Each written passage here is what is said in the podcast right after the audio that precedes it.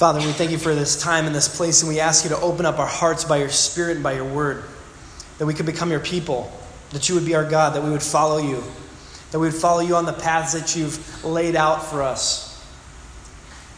God, we, we sung a bunch of different ways that, that you knew us before we were even a thing. That before we took breath, that before we spoke anything, God, that you are our future and our past.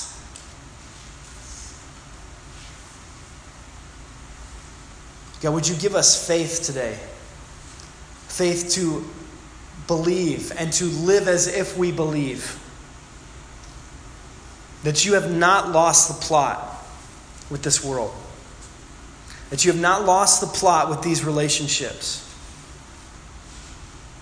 That you've not lost the plot with us. That you could make a way where there is no way. God, make ways for us. It's in Jesus' name we pray. It's for his kingdom, for his dream that we pray it. Amen. Amen. All right, we're going to jump in here, but before we do that, we meet Genesis 41, verse 1. We left Joseph forgotten and in prison after helping two servants of Pharaoh discover what their own dreams meant. We know that Joseph, from the very beginning of this story, has had a dream that God has put in his life and in his heart. He's been it's been like a steady like avalanche of awfulness since then. And we left him in prison and forgotten. That was last time we, we saw him. We're going to see that the dreamer's in prison. That it's been two full years since we last saw the dreamer, from the last verse to this verse. Two full years of prison, being forgotten by the man that he had helped to get out of prison. Dreams have figured into the whole story here. The story really begins, middles, and ends with dreams. And dreams in this context are information from the outside, information from a God who doesn't seem to intervene in our story. Look at Genesis 41, verse 1. When two full years had passed, Pharaoh had a dream. He was standing by the Nile.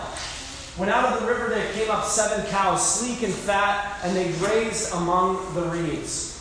And after them, seven other cows, ugly and gaunt, came up out of the Nile and stood beside those on the riverbank. And the cows that were ugly and gaunt ate up the seven sleek, fat cows, zombie cows.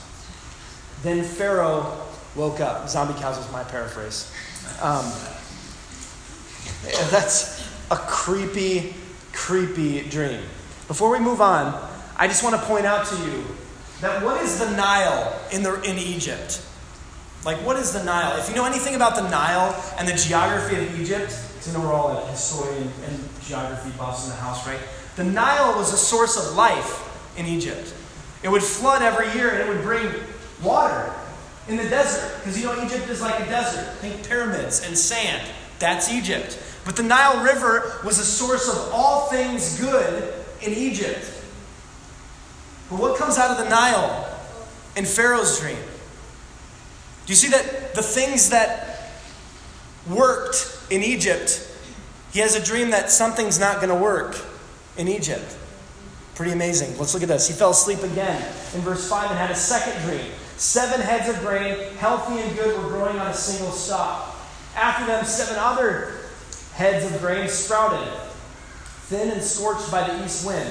The thin heads of grain again, zombie heads of grain, swallowed up the health, seven healthy, full heads of grain. Then Pharaoh woke up. It had been a dream. As we begin, begin our tale for today, I want you to think of the isolation of Pharaoh. I want you to think of you are the leader of the empire that rules basically, essentially, the known world at this time. You are the superpower. And surrounding you, you have advisors and priests and magicians and politicians and all of that. But all these people surrounding you are yes men. Like they will just tell you whatever you want to hear so that, as we saw in the last story, you don't throw them in jail, in prison. Joseph had met the cupbearer and the baker because Pharaoh had gotten mad at them and just thrown them in jail for whatever, for, he was offended by something. And then he just pulls them out, and one of them is killed, and the other one is resumed his normal duties Okay? But think of how isolated Pharaoh is. So if you're God, I know that's hard to imagine, right? Think about if you're God in this situation, how do you get to Pharaoh? How would you get to him? You wouldn't get to him by like the sycophants around him. Like that pay lip service and just yes him all the time. There's no way to do that, right? God is so creative and he is so powerful that the dream, he, he has to go into the subconscious of Pharaoh to bring about a dream that will get his attention. How crazy is that? That even in his subconscious, God is working, consciously working. You know, from a 30,000 foot view, the dreams of Pharaoh here are going to signal a shift in the story. It is information from the outside that begins a snowball down a hill, ending in an avalanche of mercy. That's what this does. But remember that the intervention of God in this story is subtle, and He is always with Joseph. That even in Pharaoh's subconscious, God is with Joseph. I don't know about you, but that like elevates the power of God to a very profound level that maybe we don't always think about or that we're conscious of. Look at verse 8. In the morning, his mind was troubled. So he sent for all the magicians and wise men of Egypt. Pharaoh told them his dreams, but no one could interpret them for him. This is amazing. That Pharaoh would summon all the magicians, all the sorcerers, all the, all the powerful in Egypt, all the wise, all of their whatever their whatever passes for science, which somehow erects the pyramids, unless you think aliens did it, but that's a different thing. Like, like I got a couple people go, yep, uh-huh, yeah. No, like think of their technology. Think of what wise men means in this text. Wise enough to build the pyramids wise. Wise enough to map the skies wise. And they all get together and no one can interpret the dream. Look at this. The empire of Egypt is helpless before the ways of God in the subconscious of Pharaoh. The subconscious of Pharaoh. Did you hear what I just said? The ways of the empire are powerless in the face of a dream.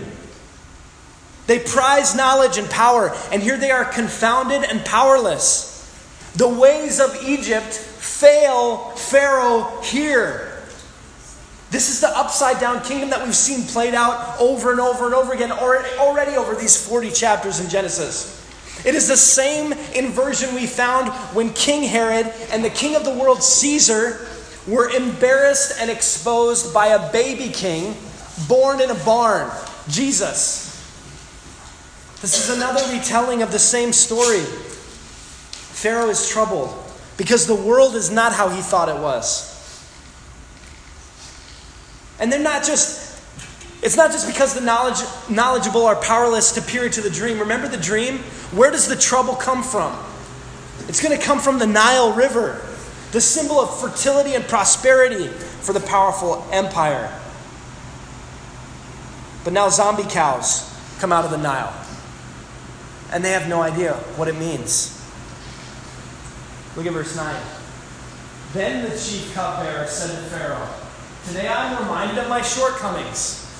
Two years later, today, uh, so picture it, picture it. Pharaoh, every, you know, all these magicians and wise men and robed people with staffs and like real smart, nerdy guys in Egypt all come together and they have no idea what the dream means or or they don't want to say they know what the dream means. I'm going to get into that in a second. But they don't, they don't know what the dream means. They don't say what the dream means. And the cupbearer goes, Ah, uh, I'm reminded like, sorry, but look at this. Pharaoh was once angry with his servants, and he imprisoned me and the chief baker in the house of the captain of the guard. Each of us had, had a dream the same night, and each dream had a meaning of its own. Now, a young Hebrew, which is a slur in Egypt, a young Hebrew is not a term of endearment in Egypt. A young Hebrew was there with us, a servant of the captain of the guard. We told him our dreams, and he interpreted them for us, giving each man the interpretation of his dream. And things turned out exactly as he interpreted them to us. I was restored to my position, and the other man was impaled. Joseph had pleaded with the cupbearer two years before when you get out of jail, when you get out of prison, remember me. Remember me. The text told us that the cupbearer forgot, and he did. But now he remembers, and he remembers perfectly. All of a sudden, at the exact moment that Pharaoh needs someone to interpret his dream. Think about this. Joseph's actions in asking for help, did it help? Yeah, it helped, but it took two years to help. It took a long, long time before Joseph asking the cupbearer to remember him and to help him would actually help. You could even say that the story hinges on him reaching out to this Egyptian cupbearer. But it takes two years. And the dreams of Pharaoh to dislodge his memory. Look at verse 14. So Pharaoh sent for Joseph, and he was quickly brought from the dungeon. When he had shaved and changed his clothes, he came before Pharaoh. The snowball is rolling. Notice again, not for the first and not for the last time, we hear about Joseph's clothes. Over and over and over again, the, the writer of this story wants us to know about his clothes. Just all the time. Because how did it begin? With him in the Technicolor dream coat of preference of his father. And we've seen over and over and over again that the clothes do not make this man.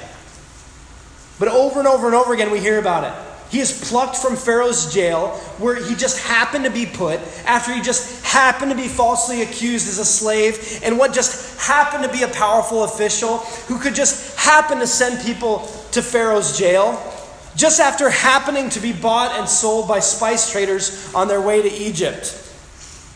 Did all of this just happen?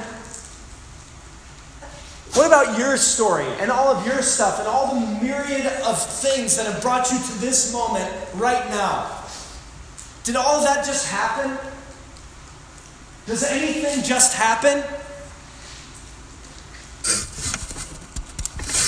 The Bible claims that there's this is not random. This is not just some unhappy or happy coincidence. That there's someone who's authoring these dreams and they're moving somewhere. Look at verse 15. Pharaoh said to Joseph, I had a dream, and no one can interpret it. But I have heard it said of you that when you hear a dream, you can interpret it. I cannot do it. What? I thought you were like the dream guy. Like I thought you were the guy. You're the guy. I heard about the guy. I got the guy. You're the guy. Tell me, like, I cannot do it. Joseph replied to Pharaoh, But God will give Pharaoh the answer he desires. Joseph, in both situations, the one with the cupbearer and the baker, the situation with Pharaoh claims no special ability to interpret dreams. He has no magic and no sorcery. I want you to think about this, what this means in the face of the ruler of the empire who had just summoned all magicians and wise men to interpret the dream. Think about it. You get all your magicians together. I know this is easy to imagine. You get all your magicians together. You get all your wise men together. They say, we don't know. You get this guy out of prison together because some cupbearer said that he told him what a dream meant one time. You bring him before him, he says, I, I, yeah, I don't know. God knows stuff. And like maybe he can, like he's going to help you. I'm not going to help you. I've got nothing to give you, but what God gives me to give you. That's it. That's it. This comes from a guy with dreams of his own, remember? Dreams that could tempt him to accept all the adulation and praise. But Joseph sees himself for what he is and for who he is. He is not the writer of this tale, he is not the owner of the dreams. He's a player in the drama. Joseph is confident in a God who isn't easy for him to see all the time. He says God will give you an inter- interpretation. He coolly, calmly, matter of factly refutes Pharaoh's whole worldview and simply declares that the future is not in Pharaoh's hands. It will actually turn out that Pharaoh is completely irrelevant for all of his power. Who do you give power to in your story? Like, who do you think is writing yours? I want you to think of all the ways and all the situations that we give other things power to write our own, write our story. Joseph is wise enough and he's seen enough to know that this is not the end. That the end and the beginning, the future, the past, the middle, all of it is working together for something. And that's what he says to Pharaoh. Then, Joseph, then Pharaoh said to Joseph in verse 17 In my dream, I was standing on the bank of the Nile. When out of the river there came up seven cows, fat and sleek, and they grazed among the reeds. After them, seven other cows came up, scrawny and very ugly and lean. I had never seen such ugly cows in all the land of Egypt. Zombie cows. The lean, ugly cows ate up the seven fat cows that came up first. But even after, before they ate them, no one could tell that they had done so. They looked just as ugly as before. And then I woke up. In my dream, I saw seven heads of grain, full and good, growing on a single stalk. After them, seven other heads sprouted, withered and thin and scorched by the east wind. The thin heads of grain swallowed up the seven good heads. I told this to the magicians, but none of them could explain it to me. Magic is about power in ancient Egypt. Having the best magicians in the world should give Egypt an advantage in all of their decision making. But the cultural and the religious and the political system in Egypt hasn't helped Pharaoh. They've come up short. So short that they pull up a Hebrew out of prison who says he doesn't have any power to come in to help. Do you see this inversion? That God would give Pharaoh a dream to embarrass the power, to give the empire away where there is no way. We see in this story that there's nowhere you can go where God isn't moving, even in the mind of Pharaoh. Look at Joseph, matter of factly, in verse 25. Then Joseph said to Pharaoh, The dreams of Pharaoh are one and the same. God has revealed to Pharaoh what he is about to do. Does any of this have to do with Pharaoh? Like nothing. Nothing. He's revealed to you already. You don't even need me to say it. What he is going to do. Not what you're going to do, what he is going to do in your empire. The seven good cows are seven years, and the seven good heads of grain are seven years. It is one and the same dream. The, the, the seven lean, ugly cows that come up afterward are seven years. So are the seven years of worthless heads of grain scorched by the east wind. They are seven years of famine. Do you get the sense of this? That it's obvious to Joseph? Because it sounds to me it's obvious to him what it means. This is pretty interesting, and this conversation's been going on for thousands of years. But is this a difficult metaphor to pull out of the dream? I don't think so. Do you think so? It's kind of one of those interpretations that when you hear about it, you're like, yeah, like duh. Maybe I didn't know it was years, you know, seven years, seven cows, seven, you know, like, but yeah, that duh, duh. You live off of cattle and grain, right? So like good, like zombie cows eating healthy cows and zombie stocks taking care of the good stocks. That duh, a famine is coming. Would this have been a difficult interpretation for the magicians and for the wise men of Egypt? You think? I don't know. We don't know. But I'm thinking that one of those magicians could have said this, probably, but didn't. Because power doesn't work, and because control doesn't work, and because the empire is sick. And one of the things that God is exposing in this text is that Pharaoh doesn't have the resources to actually lead his country. I think the magicians and the wise men are terrified of Pharaoh.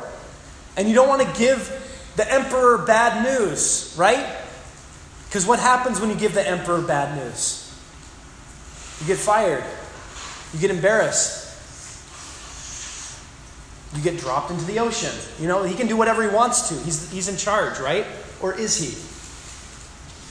Joseph isn't afraid. Joseph's been beaten, been thrown in a well, been sold into slavery, been falsely accused, been thrown into prison for years, been forgotten there. Do you think Joseph isn't scared of dying by this point? Do you think Joseph is really scared to offend Pharaoh? What, what are you going to do to me? Like, what are you going to do to me? There's nothing you can do to me. He's not afraid.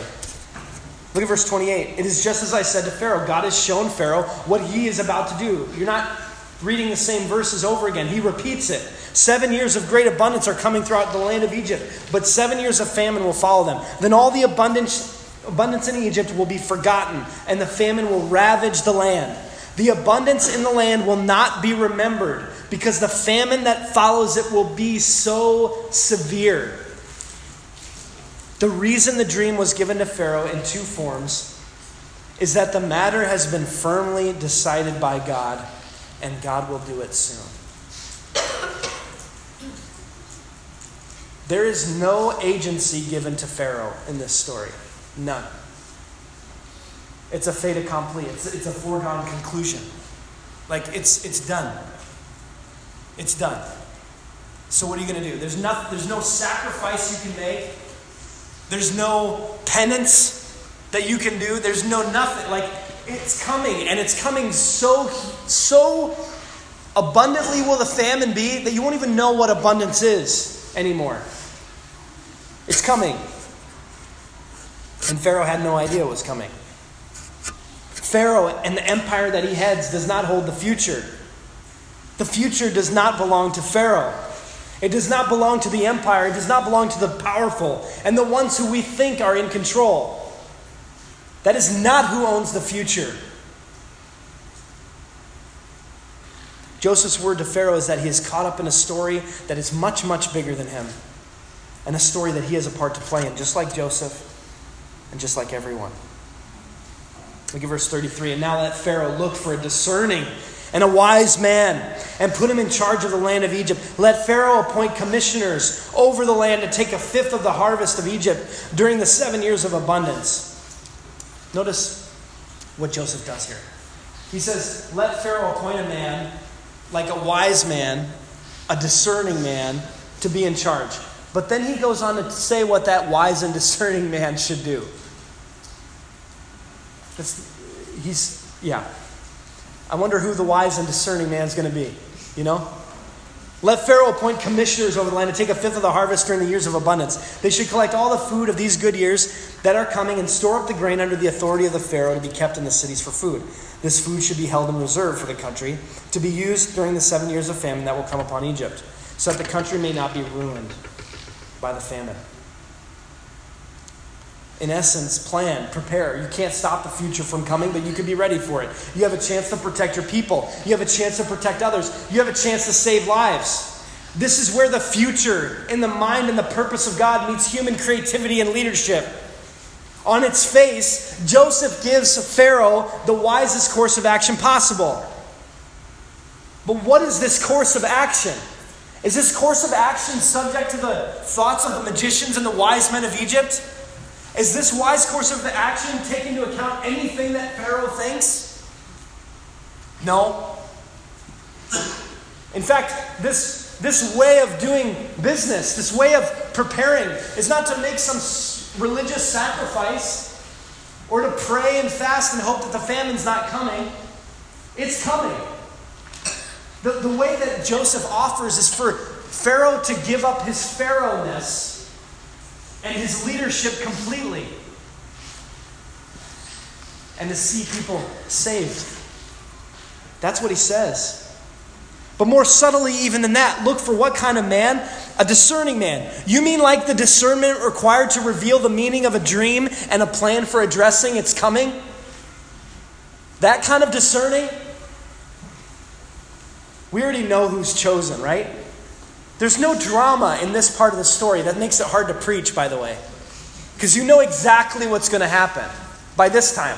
This is a weird story where at the beginning of the story, you could have never guessed what was going to happen. And now we're like three quarters of the way through, and we all know exactly what's going to happen from here on out. Sorry. Like we just know what's going to happen. Look at verse 37. The plan seemed good to Pharaoh and all his officials. Yeah, yeah. Forget about all of our wisdom. Like, he's a prisoner. He's a Hebrew prisoner. He is a foreign Hebrew prisoner. Can you think of a corollary for today? Like from a country and a people that they hate in Egypt. Do you want me to do the parallel? I'll do it. Yeah, I mean, think of the parallel. Let's do it. Why don't we do it? It would be like our president pulling someone out of Guantanamo Bay and putting them in the office and saying, I had a dream, what do you think? And that person saying, Well, here's what the dream means, and here's what you should do. And then going, Yeah, okay, yeah. That's the par- sorry, I had to do it. That's the parallel.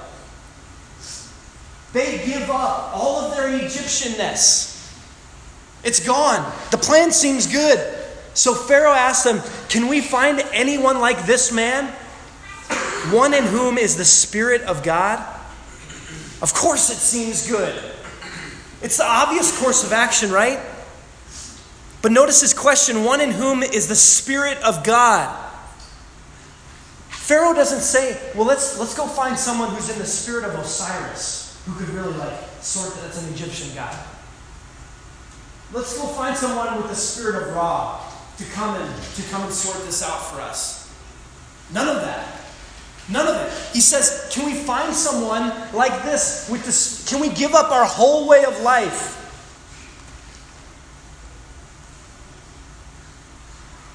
The Spirit of God is a stand in for the thing Pharaoh prizes, the thing he would think of the most powerful country on the planet would possess power. Now, the most powerful man recognizes the Spirit of God in one who is powerless. He asks for this country to be run not like it has been run, but effectively asks for a person who is outside all the knowledge and the power of Egypt. Someone under a different kingdom who sees not through power and control and manipulation and fear and wealth, but through the Spirit of God. And he says it in verse 39. Then Pharaoh said to Joseph, Since God has made all this known to you, there is no one so discerning and wise as you. I want you to think about what the magicians and the wise men are thinking. I want you to think about the magician and the wise men who, of course, thought that this might have been one of the interpretations of the dream.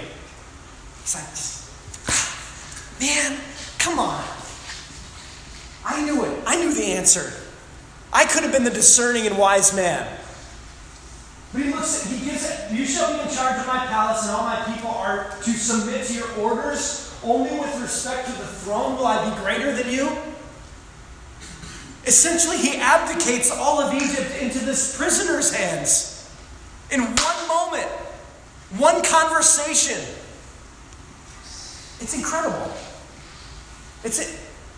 Joseph came from prison. He had to shave and change his clothes to appear before Pharaoh. And now he'll be running Egypt just like that.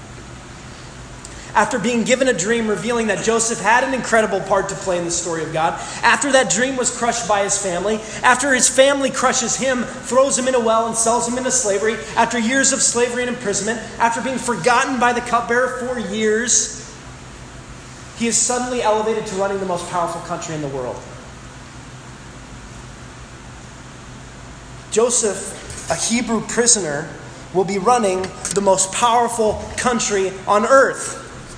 Hope Springs, what does this say about power and the powerless? What does this say about God who can influence this planet and whatever in the subconsciousness of Pharaoh? That he is able to position a Hebrew slave in such a way that it sets him on a course to lead him to be in charge of Egypt. As a commentary on Egypt and on power itself, God is saying here there is no power but His. That there is nothing that any power can do to derail what is going on in this world. That there's no scheme, no amount of clutching, no power that can corrupt or co opt His purposes. That God is actually sabotaging the darkness, even in the subconscious of people. It's incredible. Look at verse 41. We've got a few more verses to go. We're almost there. So Pharaoh said to Joseph, I hereby put you in charge of the whole land of Egypt. Boom. Then Pharaoh took his signet ring from his finger. What? He, he took his what off of his what now and put it on where now? He took his signet finger off of his ring. His, his, I switched those. Did you hear what I did? I'm too excited. He took his signet ring off of his finger and he puts it on Joseph's finger. And then what does he do? Here we go again. Here we go again. He dressed him in robes of fine linen and put a gold chain on his neck. Fine robes. You already know, right? Do I even need to say?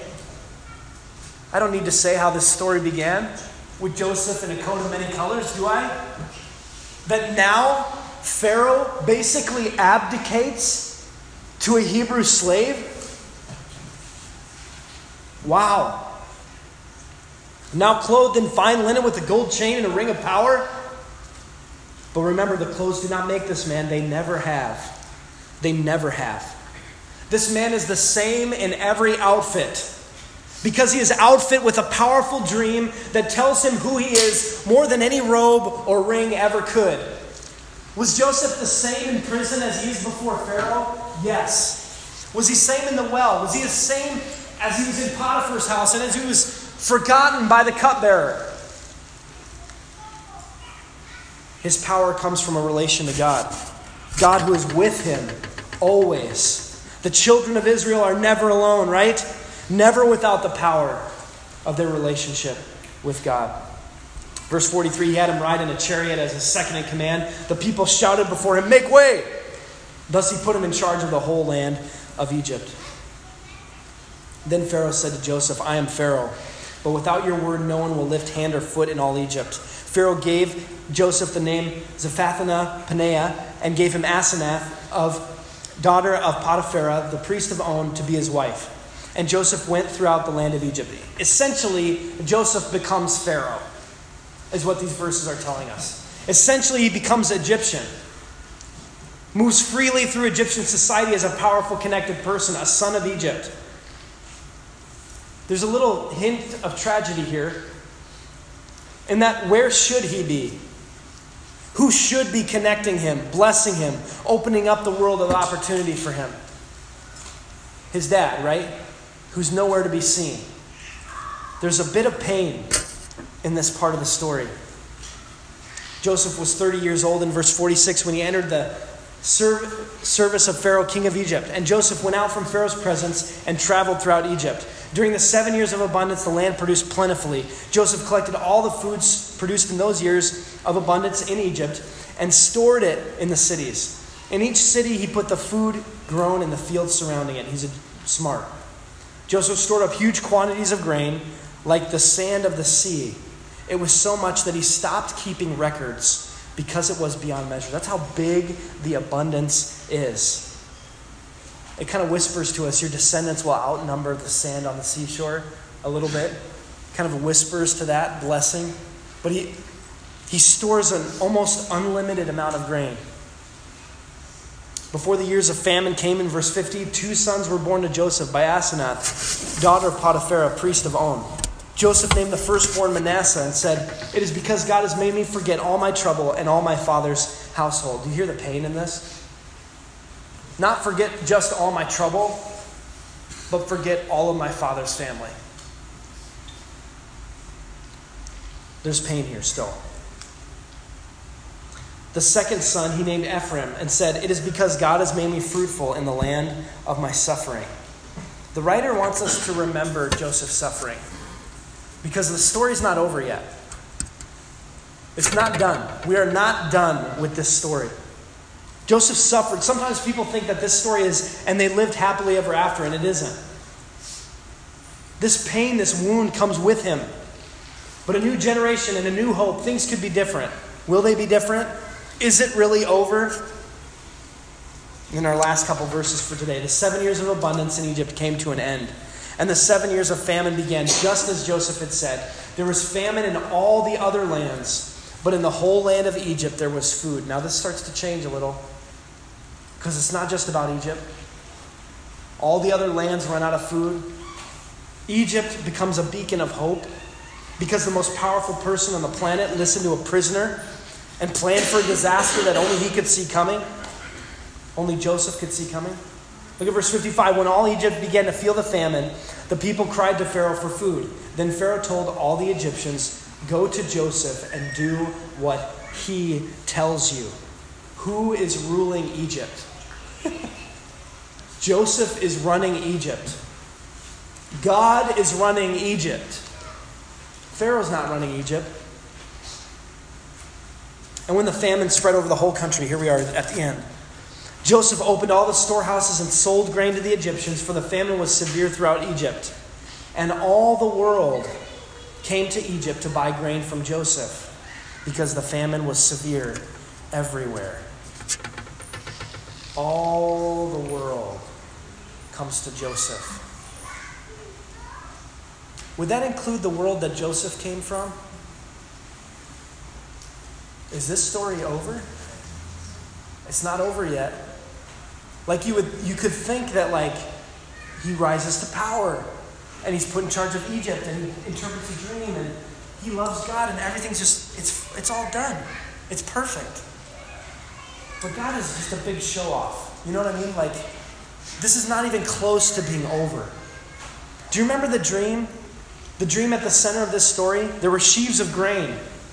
One rose and the others bowed. The sun and the moon and the stars bowed. The dream was that Joseph would come to a powerful position and others would bow to him. Not necessarily in submission, but that they would bow. Notice here that Joseph, this is a fulfillment of that dream, but it is not the fulfillment of that dream, because that fulfillment's still to come. You could stop here. You could, you could just stop. I could say the end.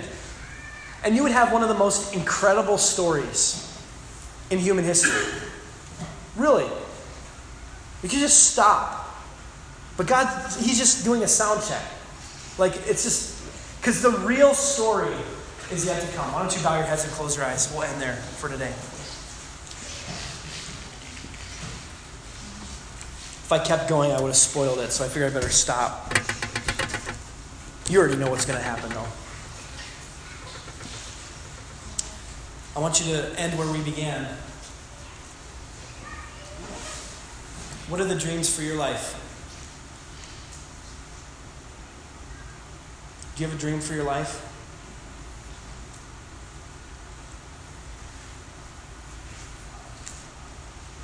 Maybe your takeaway today is God, give me a dream for my life. Interrupt me with your purposes, interrupt me with your creativity.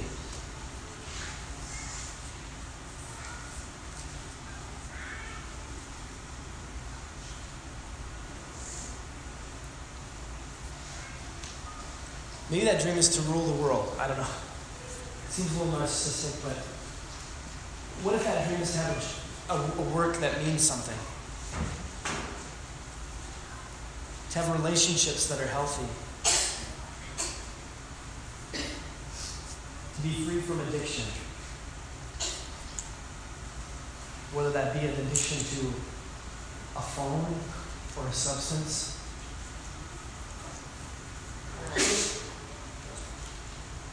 What are the dreams that God has given you for your life? Just take a minute to stop.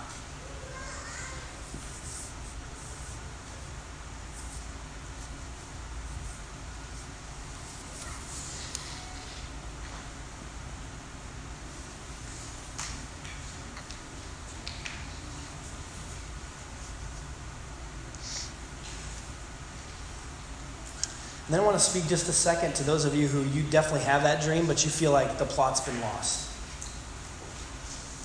that you're lost in that. That God's forgotten the dream, that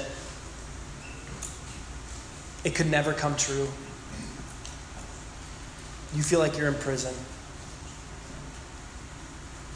I just want you to reflect on Joseph's attitude and his posture in prison and his posture before Pharaoh and how he rested in a God who was with him no matter what he was facing. Can you rest there today? Take a couple seconds and see. If you can't, just rest for a minute.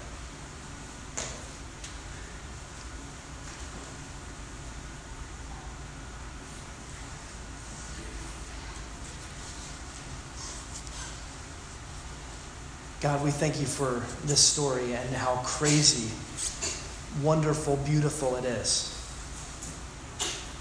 That you could show us the power that you have in administering the world and in, in affecting our lives. Yet it's very hard to see what you're doing all the time. It can be hard for us to see that you have a plan in this world a plan for our lives, a plan for our families, a plan for our work. It's easy for us to feel rudderless and that you've lost the plot, or that we have. God, speak to my friends and speak to me and uh, communicate deeply by your Spirit that you have not lost the plot, that you are writing this story, this unfolding tale of grace and mercy. Yeah, the Pharaoh doesn't have the last word. The power and control, wealth, greed, lust, addiction, they, they don't have the last word or the final say. Would you communicate that clearly to us? Would we be able to wrap our hearts and our lives around the truth that we're finding in this story? And God, would you capture our imaginations with your dreams for us? Send us out by your grace to be your people to help others discover the dream that you have for their life. God, to be beacons of hope and kindness and mercy, like Joseph and like your son Jesus. And we thank you for your saving, your reckless love that has captured not just our imaginations, but our hearts and our lives and our souls. Thank you, Father. It's in Jesus' name we pray. Amen. All right, if you're giving an offering as part of your time with God, there is a box in the back. Have a great week, and we'll see you back next week for more.